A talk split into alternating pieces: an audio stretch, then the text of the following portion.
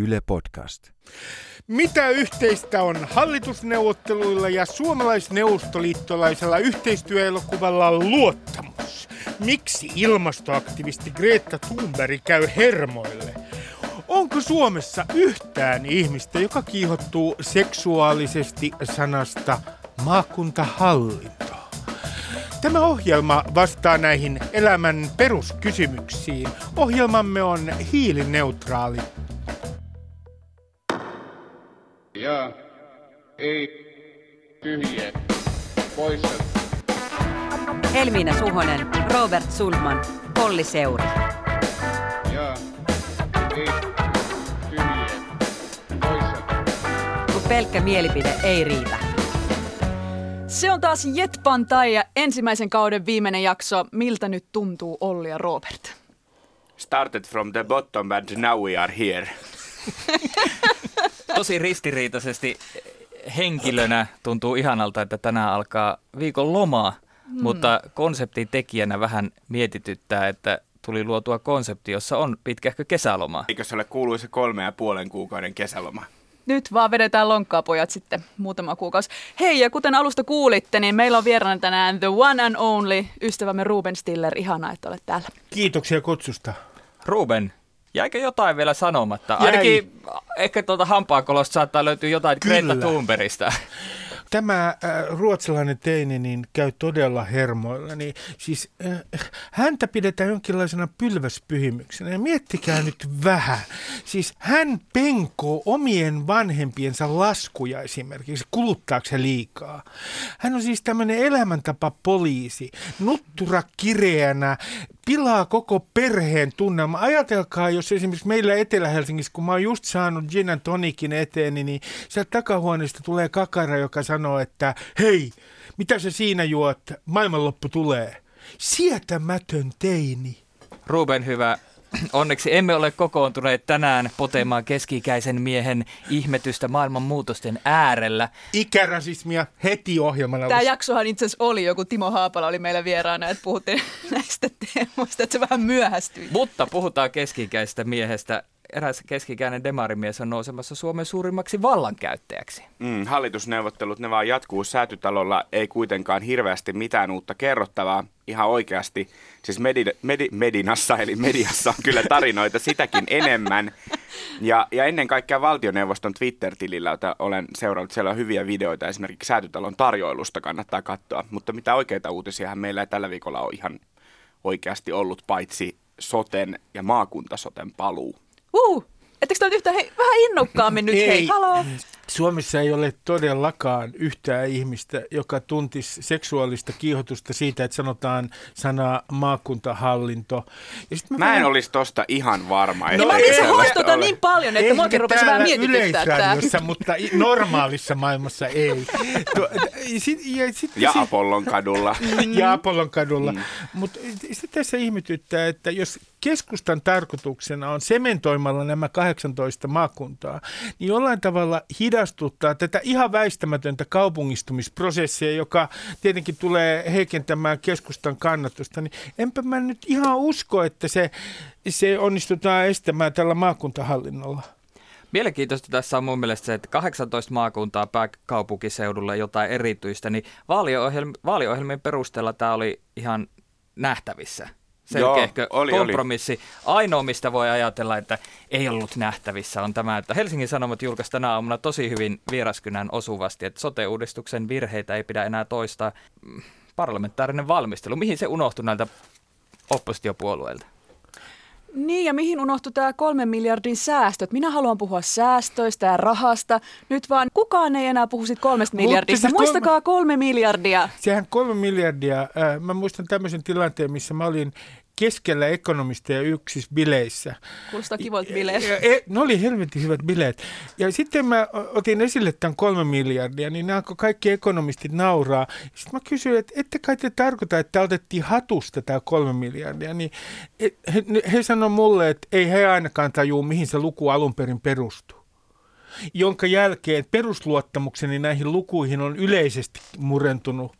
Niitä heitetään julkisuuteen ja sitten kun kysyy viime kädessä, että mihin se nyt sitten perustuu, niin ei välttämättä yhtään mihinkään. Mutta et ole ainut, jolla on valtiovarainministeriönkin käyttämiin lukuihin perusluottamus jonkin verran rapissut. Olen pannut merkille näissä hallitusneuvotteluissa, että Antti Rinne tekee hieman erilaista talouspolitiikkaa kuin aiemmin on tehty.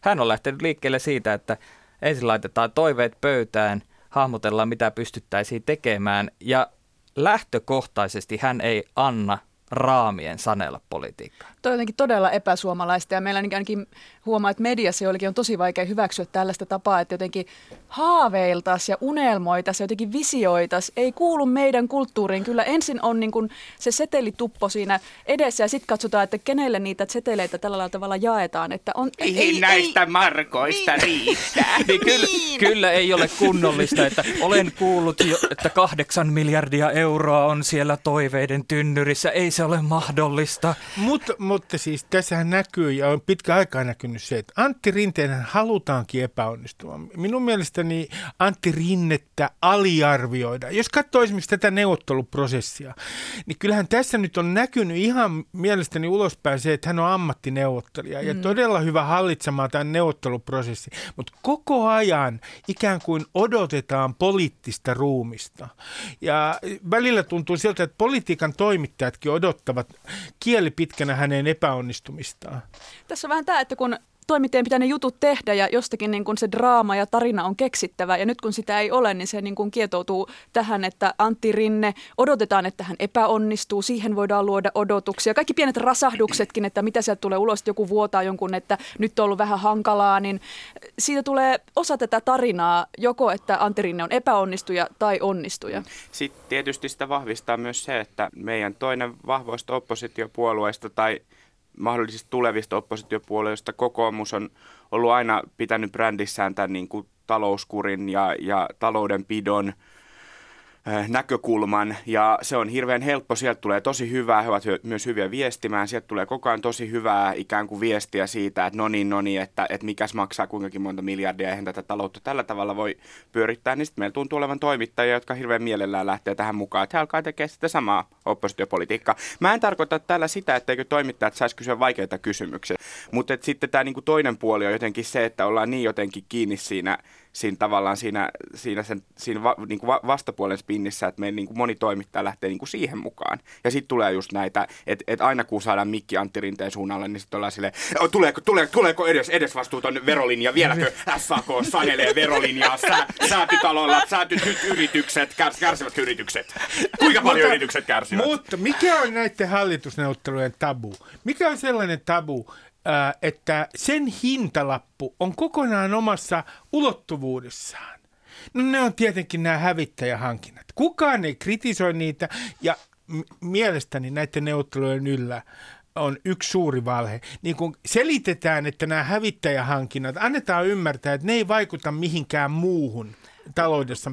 Totta kai ne vaikuttaa. Ruben, sä oot ja poliittisesti ne ei vaikuta siihen, mikä se hallituskokoonpano on ja, ja minkälaista ohjelmaa se hallitus tekee. Totta kai se tulee sinne lisävelkana sinne Suomen jo valmiiksi kohtuullisen ison velkataakan päälle. Mutta eikö se olemassa myös tämä infrayhtiöiden haamu? Kun näillä infrayhtiöillä, jos, jos se on ne poliittisesti infra... paljon mielenkiintoista. Niin, että jos nämä infrayhtiöt alkaa kehittää meidän niin kuin suuria infrahankkeita ja nämä yhtiöt ottaa sen velan ja sitten valtion tilikirja näyttää kauniimmalta, niin tämähän niin kuin myös kertoo siitä, että miten mukava, joustava ja poliittinen käsite tämä velka ja, ja valtion taloudenpito ylipäänsä on, että sehän on tämmöistä hyvin heiluvaa. Teknisiä kikkoja. Teknisiä kikkoja. Kirjanpidollisia kikkoja. Mm. Niin ja nyt jo vähän hävettää, että sanoin, että kohtuullisen suuri velka, koska suhteessa mihin? Mielenkiintoista on se, että jos vertaa niihin vaaleihin, missä Sipilä nousi pääministeriksi, jolloin kaikki niin kuin yleensä vaalitentitkin keskitty nimenomaan kestävyysvajeeseen, niin mihin se kestävyysvaje nyt on kadonnut, kun sitä ei niin kuin näy samalla tavalla niin kuin missään keskustelussa että onko meillä nyt niin paljon enemmän rahaa, meneekö meillä niin, kuin niin paljon paremmin, onko kestävyysvajeen koko ongelma kadonnut näyttämöltä.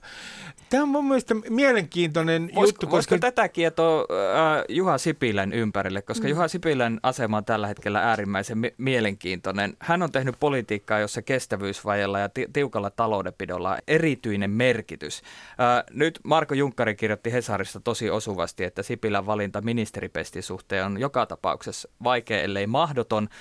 koska keskusta todennäköisesti ottaa valtiovarainministerin roolin. Mitä jos Juha Sipilä on tällaisen Antti Rinteen hallituksen valtiovarainministeri syyskuulle tai vuoden loppuun asti, koska siinä on EU-puheenjohtajuus?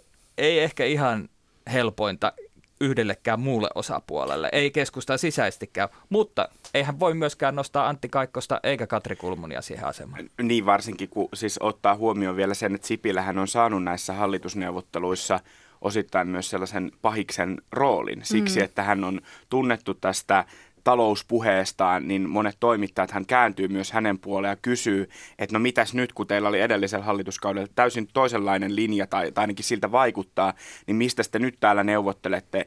Ja, ja tästähän myös maaseudun tulevaisuus on tällä viikolla kirjoittanut, että Sipilähän vetää ilmeisesti myös säätytalolla tiukempaa linjaa kuin mitä moni keskustalainen toivoisi. Ja se Sipilän asema kyllä vaikuttaa todella kiinnostavalta. Mutta on tässä sekin, että on hänelle myös luotu tämmöistä hyviksen roolia, että hän on nyt ainoa siellä, joka pitää näitä talousasioita Niin, edes. näkökulmasta että hän. Mm. niin, että on, on edes joku, joku järkiukko siellä pitämässä vähän yritysten puolta. Ja sitten huomauttaisin, että kun jotkut niin kuin iloitsevat, niin ne reppivät jo pelihousuja siitä, että tämä keskustan kannatus pienenee niin kuin pyy maailmanlopun edellä.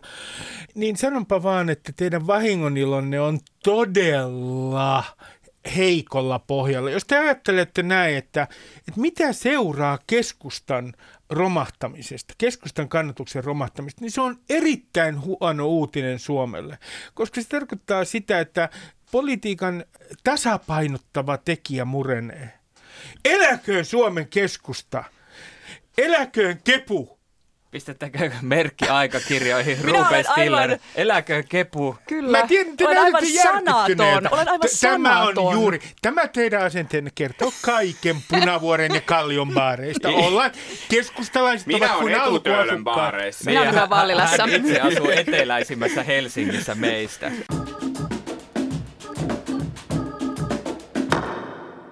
Mietitään tätä niin kuin hallitusneuvotteluita vielä tämmöisen draaman ja tarinan keinoina, niin mitä te nostaisitte tämmöisinä elokuvallisina hetkinä tai käänteen kohtina tässä näistä neuvotteluista? No siis tämä on ihan totaalinen antikliimaksi, että jos suurinta draamaa on muun muassa se, kun Lee Anderson piti pienen tauon ö, neuvotteluissa sen takia, että hän ei ollut valtio-omaisuuden myymisestä ihan samaa mieltä kuin kenties Antti Rinne ja muut, niin jos se on suurin draama, niin kyllä on aika, aika aneemista täytyy sanoa.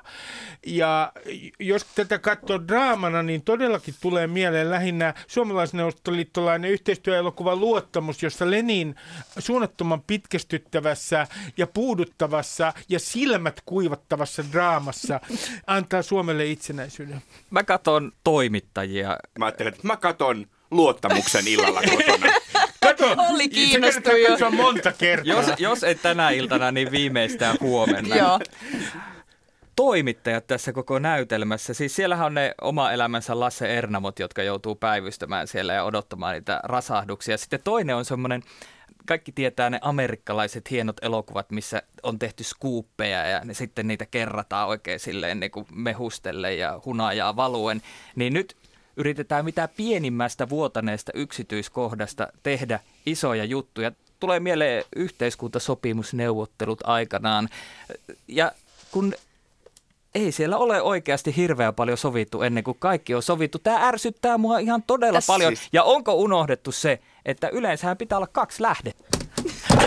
Siis juurikin näin. Ja toinen on se, että onko unohdettu myös se, että yleensä se ihminen, joka luottamuksellisista neuvotteluista haluaa nimettömänä sanoa jotain, Hear, niin sillä on ehkä joku tarkoitus, miksi Eh, sen, eh. se, Ja sen, sen takia sanoo. se on kaksi riippumatonta lähdettä. Se ei voi olla kaksi saman puolueen he- Ja neuvottelijaa. tässä on kyllä tämmöinen sankaritoimittaja homma, että kellä on nyt ne kovimmat lähteet, kuka saa sieltä nyhdettyä vielä vähän jotakin, että voi tehdä sen pikkusen hähmäsen analyysin sieltä, että kyllä tuleeko vai eikö tule. On hirveän hankala Käytitkö kriittistä. sä ja- just meidän podcastin historian ensimmäistä Käytin. kertaa hämmänen sana tässä ohjelma? Käytin! Hämmänen! Joo, hähmänen. Siitä tulee Mutta- kyllä sakot ja se tarkoittaa virkistyspäivänä jotain Kaljaa. tämähän on meidän aika, bisset. tämähän on meidän aikaamme, että jos me katsotaan tätä draamana, niin me nähdään niin kuin ikään kuin annetaan pisteitä heidän performanssilleen. Niin sehän on vähän huolestuttavaa sen takia, että me keskitytään tämän ikään kuin poliitikkojen esitykseen ja sillä annetaan pisteitä. Sen sijaan, että me keskittyisimme, niin kuin meillä oli 70-luvulla tapana sanoa, substanssiin. Oi, oi, Pitäisi oi, oi. ke- Helmis ehdottomasti keskittyä. Substanssiin. Sinä, sinä kuulet, että substanssiin keskittyä. minä, olen, niin... minä olen nimenomaan substanssiin keskittyjä. Ja, ja sitten toinen asia, tämä läpinäkyvyys. Kaikki sanoo, että on hirveän hienoa, kun on läpinäkyvä prosessi. Mutta esimerkiksi nämä hallitusneuvotteluthan onnistuu nimenomaan sen takia, että ne eivät ole läpinäkyviä. Tällä viikolla mua itseäni huvitti hirveästi Iltalehden Ristamäen juttu tästä, että Antti Rinne oli yrittänyt huudattaa hallitusneuvotteluissa yleisöään muun muassa, että halutaanko me tästä hallituksi, eikö me kaikki haluta tehdä hallitus. Ja oli sellaisia niin kuin slow clappeja. normiriemua. Hyvä pojat Hyvä pojat. Ja, ja tytöt, tytöt. Ei, Huudetaan se, se ei tasa-arvo, ole jakenet, lasken vaan se on, kolmeen. hyvä pojat, tytöt. niin, tätä oli ihmiset Mutta Helvis, että oli, halutaanko me hallitus? No halutaanko me hallitus? Hän oli tosiaan huudattanut ja mä näen tästä tämmöistä niin kuin konttorisarjan henkistä niin kuin vaivautuneisuutta. Ihmiset olivat sanoneet siellä, että tämä oli hyvin outo tilaisuus. Antti Rinteelle ihan vaan vinkkinä, että älä please. Mutta tostahan tulee tosi semmoinen sympaattinen olo, tiedätkö? Että siellä ne on, kuin konttoriohjelmassa. Yrittää vähän Mut niin kuin haluaisin- sorvailla. Oma elämänsä Vähän- Sami Hedberg. Oma elämänsä Sami Hedberg. Vähän kiusallisia Mä en siellä. halua kotikutosta pääministeriä. Mä haluan semmoisen niin kuin Sä oot kattonut liikaa televisiota. niin jotain vallanlinnaketta. Niin. Mutta mä sanoisin tähän näin, sinä tietenkin Helmi, sä haluat suurta draamaa ja vallanlinnaketta, mutta Kyllä. siis näiden hallitusneuvottelujen paras puoli on se, että ne ovat tylsiä. Miettikääpä tätä, kun te seuraatte Brexitia ja Britannian politiikkaa tällä viikolla. niin Me saadaan olla kiitollisia täällä Suomessa, että meidän politiikka on niin tylsää. Ja sitä paitsi voisi kysyä yleisöltä ja näiltä äänestäjiltä, että meidän yksi suuri ongelma, tämmöinen kulttuurin muutos, jossa ihmiset odottaa niin kuin soundbiteja, niin kuin amerikkalaisessa poliittisessa kulttuurissa, Twitterissä tai jossain muualla, ja jossa odotetaan koko ajan jotain jännää vastakkainasettelua, joka sitten syöttää someen ö, mehevän keskustelun. Eläköön tylsyys, eläköön konsensus. Mutta toisaalta just näin, että me ollaan totuttu tähän somemaailman kelloon, mutta toisaalta myös mediatalothan on alkanut matkimaan sitä. Yle avaa joka aamu hetki hetkeltä tai Yle seuraa artikkelin hallitusneuvottelusta ja sitä on pakko täyttää. Et sinne on pakko laittaa jotain. Ja tässä puhun Ylestä, koska se on oma työnantajani ja tiedän mitä täällä tehdään, mutta tiedän hyvin näin tehdään kaikissa muissakin suomalaisissa mediataloissa. Media haluaa toimia samalla tavalla kuin sosiaalinen media. Siis perinteinen media imitoi tätä tapaa. Koko ajan pitää saada jotain lyhyitä twiitin mittaisia pätkiä Ja sitten ulos. kun ne erikoistoimittajat on jo analysoinut, että tulee vaikeat hallitusneuvottelut, on kamalaa, niin kuin Ruotsissakin on käynyt ja meilläkin kesä juhannukseen menee ja näin, niin hirveän vaikea on niin kuin yrittää maailmaa nyt tehdä sen näköiseksi, että tämä on niin kuin toimittajan mielestä tylsää, että tämä menee tällä tavalla, että sitten se niin kuin saadaan. Nyt Ei on- me, me ei voida besservisseröidä tässä nyt mitenkään.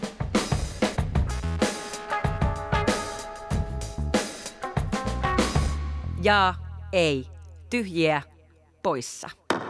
Mutta haluan puhua vielä maakunnista, Yes. jotka todellakin kohottaa ja kiihottaa meitä. Ai, ihanaa! Koska Niin siis se oli viikon uutinen. Meillä jäi keskustelu siitä kesken, mitä se nyt tarkoittaa, että Suomi saa maakuntasoten.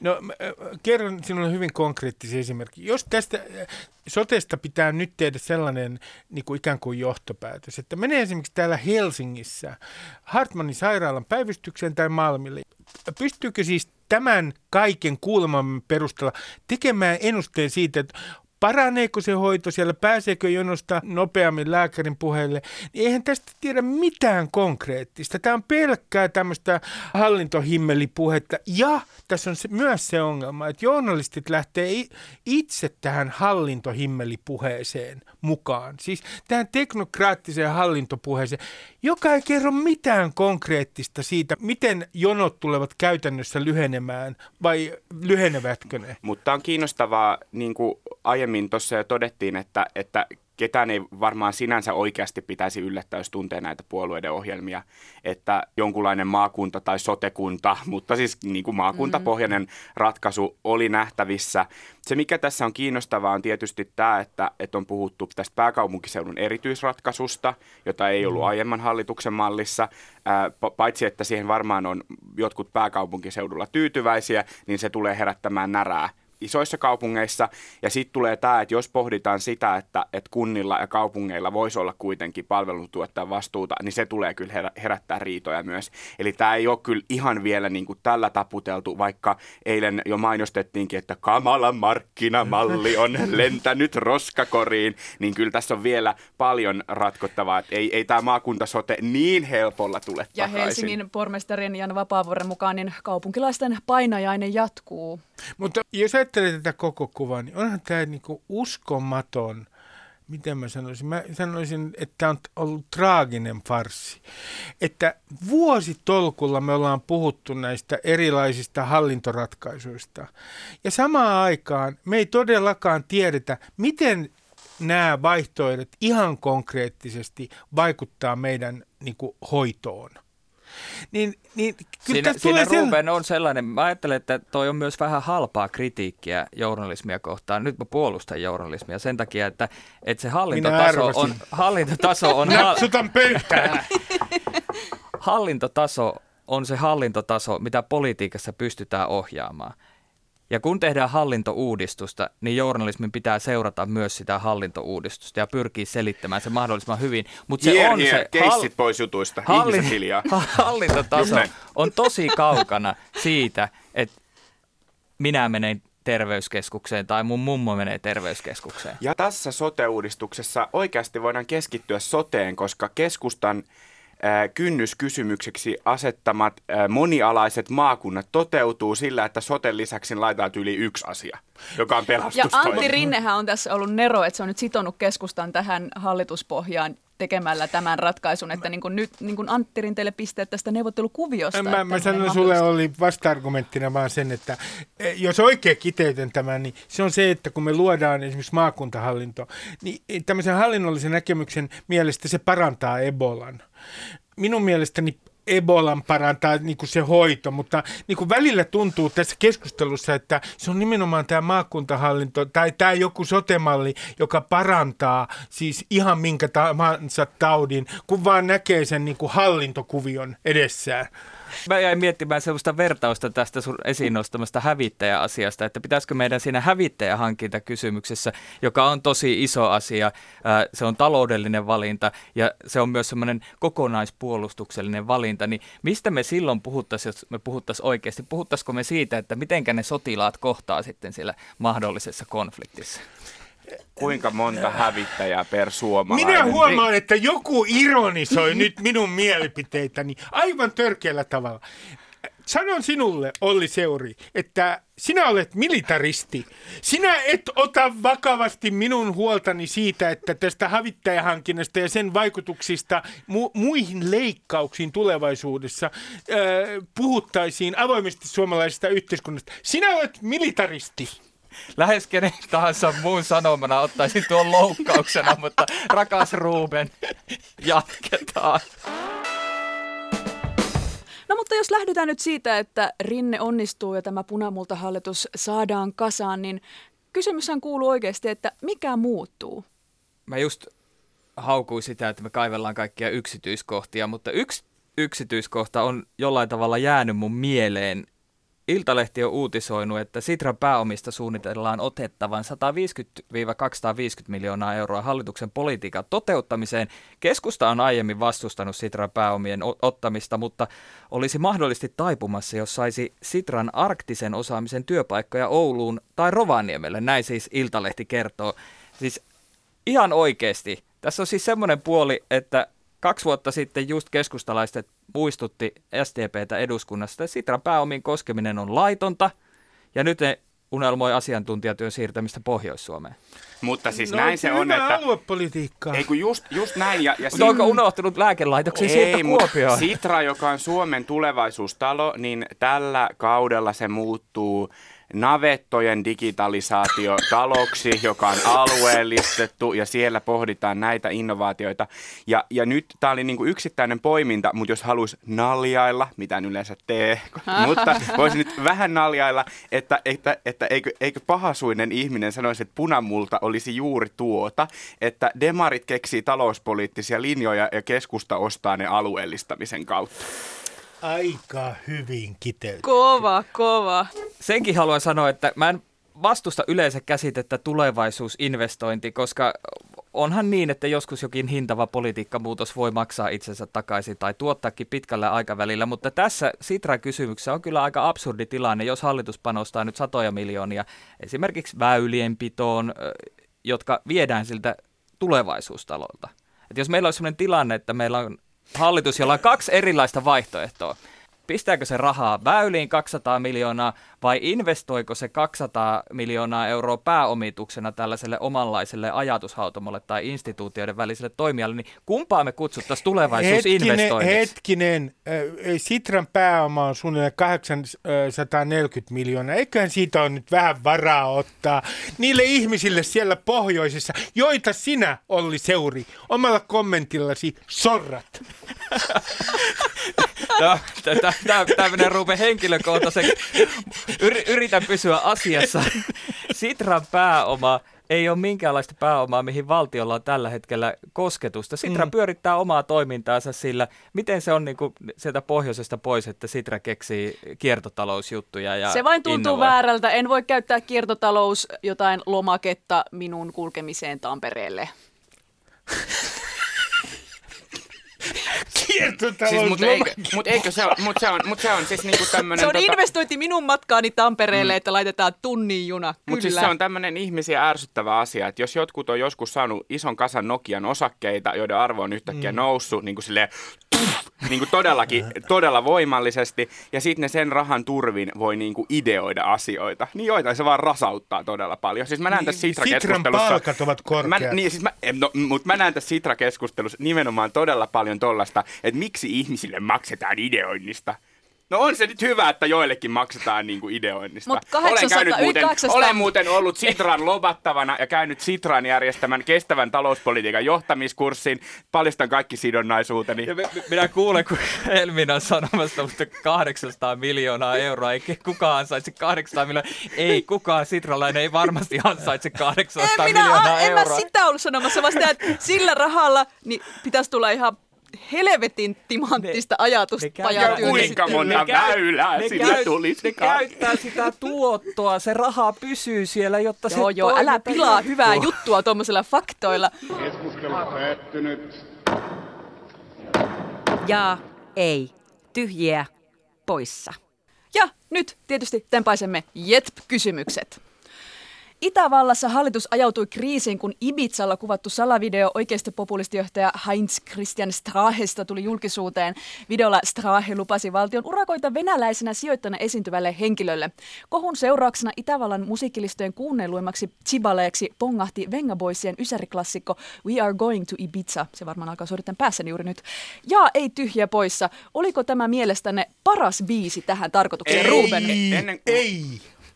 Mä en tiedä, onko tämmöistä biisiä tehty, mutta kun mulla on semmoinen muistikuva, tai sitten joku on vaan sanonut sen televisiossa niinku hokemana, mutta siis Perskutirallaa tulee mieleen. Onko semmoista biisiä kuin Perskutirallaa? En tiedä, mutta voidaan tehdä sellainen. Robert. venäläisellä TATU-bändillä on se Not Gonna Get Us biisi, missä ne tota, tytöt, tytöt, on sen rekan päällä, joka ajaa ja sitten siellä heiluu. Mulle tuli se biisi ja musiikkivideo mieleen. Kova. Mä- heitän Evilstöön ja Asa Venäjälle linkkejä. Strahe on varmasti kuunnellut... Strahe. Strahe. Strahe. Strahe on kuunnellut varmasti näitä laineja Asalta. Kielari, Svetliana, Tippoja, Lasis, Mirre, Fiesta, Sisko ja Kasi, Nimmareis, vinkkei, Sikseille, hinkkei, sun nenäs on vaan klimppejä, mutta Venäjälle linkkejä. Wow. No mun ehdotukset tälle ysärisoittolistalle on, tota, Strah-listalle on Coolion 95 hitti Gangsters Paradise, tai sitten se on vähän lattarivibaa, niin Ricky Martinin Livin La Vida Loca. Hesari uutisoi europarlamenttiin hakevien ehdokkaiden rikostuomioista ja pitkin viikkoa on nyt puhuttu demariehdokas Mikkel Näkkäläjärven nuoruuden hölmöilyistä, kissan tappamisesta ja rattijuopumuksesta. Erään äh, kissan palvelijana kysyn ja ei tyhjiä poissa, voiko kissan tappamisen saada anteeksi? Voi saada, jos on demari. Nimittäin minun täytyy sanoa näin, että tärkeintä tämmöisessä kissan tappamisessa meidän demarien mielestä on se, että me ensiksi istumme niin kuin komiteaan ja mietimme, millä tavalla me lyömme lapiolla tätä kissaa. Ok. Mä en voi sanoa mitään. Pois. No, tota, mä, mä vedän tämän jotenkin vakava linjalle, mutta kyllä voi saada anteeksi ja mun mielestä etenkään lihansyöjille ei pitäisi olla tässä kohtaa mitään moralisoitavaa. Mä vastaan tyhjää, mutta kannattaisi varmaan kysyä Teemu Mäeltä. Kokoomuksen pitkän linjan poliitikko Kimmo Sasi kritisoi hallitusneuvotteluiden talouspoliittista linjaa ja kysyi Twitterissä, ei säästöjä, ei priorisointia, merkittäviä lisämenoja velkaantuvassa maassa. Onko meillä sama talouspolitiikan suunta Venezuelan kanssa? Ja ei tyhjä poissa, onko Suomi kohta kuin Venezuela? Ei, koska biotalous ja akkuklusteri, uh, Ja nurmiviljely. nurmiviljely, Kyllä. Ei Antti voi olla Rinne, totta. Suomen Hugo Chavez.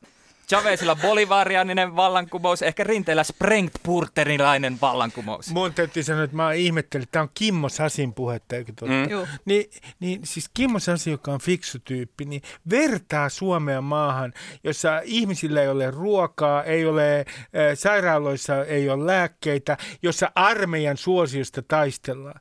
Niin siis onko nyt Kimmo Sasikin lähtenyt tämmöiseen soundbite-kulttuuriin, jonka ideana on se, että no mihin mä vertaisin tätä Suomea niin, että se kuulostaisi raflaavalta?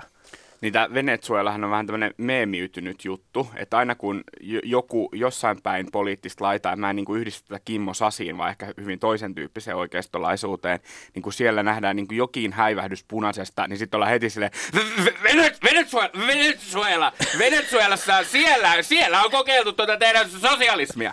Ja siis niin kuin se, on- se on niin kuin, Kuinka minun on aivan, aivan, ihmeellistä, aivan ihmeellistä. En mä niin kuin kerta kaikkiaan voi ymmärtää. Mun mielestä se on myös niin kuin, siis niitä venezuelalaisia kohtaan myös aivan, aivan törkeetä. Täysin suhteetonta. Menee tunteisiin ja, si- ja kaikki voi katsoa nyt Twitteristä tilin, onko Suomi vielä Venezuela. Ja tänäänkin siellä kerrottiin, että ei, Suomi ei ole vieläkään Venezuela.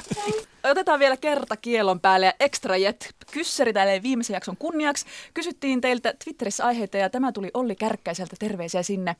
Hesari tosiaan ihmetteli tässä männäviikolla, miksi joidenkin Ylen ajankohtaisohjelmien kesätauko kestää yli kolme kuukautta. Ja että mitä me täällä sitten, kun tehdään se koko aika, läpsytellään terveyssandaaleissamme lomalle lompsis. Ja ei tyhjä poissa. Onko se reilua, että ohjelmat jäävät kuukausien kesätauolle? Ruuben, oletko sinäkin kesätauolla? Öö, olen kesätauolla ja, ja minun mielestäni, minun ikäiselläni ihmisellä, joka on setä-ihminen 58, ensinnäkin kerron, minulla on kahdet äh, terveyssandaalit täällä Yleisradiossa. Öö, mi- minun mielestäni se on täysin okei, ja kun Hesari on nostanut tämän esiin, niin olen ö, huomaavinani nyt, että kun nämä toimittajat, jotka joutuu elämään kovissa oloissa omassa pörssiyhtiössään ja jossa niin kuin resursseja on vähennetty, niin heidän täytyy aggressiot sijoittaa jonnekin. Niin mä kysyisin nyt Hesarilta, että onko se meidän Yleisradion terveyssandaalitoimittajien syy se, että teillä on niin kovat olot siellä? Onko näin? Tämä on muuten yleinen yhteiskunnallinen ilmiö. Tämä vapaa matkustajien etsiminen, että kuka pääsee helpommalla, kuka pääsee. Robert. No, tuota, mitäs nyt tähän vastaisi tyhjää, että en mä ymmärrä tätä kysymystä, että mä teen uutisissa sääjuttuja koko kesän politiikan toimittajana, että ei tässä ole niinku mitään kysymystä. Toivottavasti teet myös Läp- jäätelöjuttuja Teen jäätelöjuttuja. ja mansikkajuttuja. Joo, teen, teen kaikkia näistä. Litrahintojen Ja mulla on vain yhdet terveyskengät täällä Yleisradiossa. Mä oon vähän jakomielitautinen tässä, että, että jaa, on reilua, koska eihän nyt yleisökään kestä niin suurta määrää TVn ajankohtaisohjelmia kesäaikaan, mutta ei, koska radion ykkösaamussa totuin siihen, että kyllä juhannusaattonakin pitää työtä tekemään. Joo, mä vastaan tähän, että jaa, että se on reilua, että ohjelmat jää kuukausien kesätauolle, koska tässä noudatetaan vain tällaista agraari-Suomen vuosikalenteria. Tässä vaiheessa kansa siirtyy ulos peltotöihin eikä katso sisällä televisiota. Uutta perunaa kehiin. Eläköön Suomen keskusta. Se tuli vaan nyt jostain tuolta alitajunnasta. Siis herra Jumala, mulla on Ja toisen keskustalainen kerran. Ja toisen kerran. Mutta, menee- mutta sanotaan kuitenkin ihan loppuun, että kyllähän me nyt luvataan, että jos Suomi esimerkiksi kaatuu tai muuttuu Venezuelaksi ja yleisradioyhtiö kaapataan, niin maakellarista teemme Jetpe Extran aiheesta kesälomiemme aikana. Tämä oli siis ensimmäisen Jetp-kauden viimeinen jakso. Iso kiitos teille, Helmina, Robert, Ruben. Kiitos myös kuuntelijoille. Ja ehkä ymmärrätte tämän jakson kuunneltuanne, miksi tämä oli kauden viimeinen jakso. Oli kyllä aikamoista sekoilua. Tät, tätä jaksoa oli meidän lisäksi tekemässä äänitarkkailija Pasi Ilkka, äänisuunnittelijana Joonatan Kotila.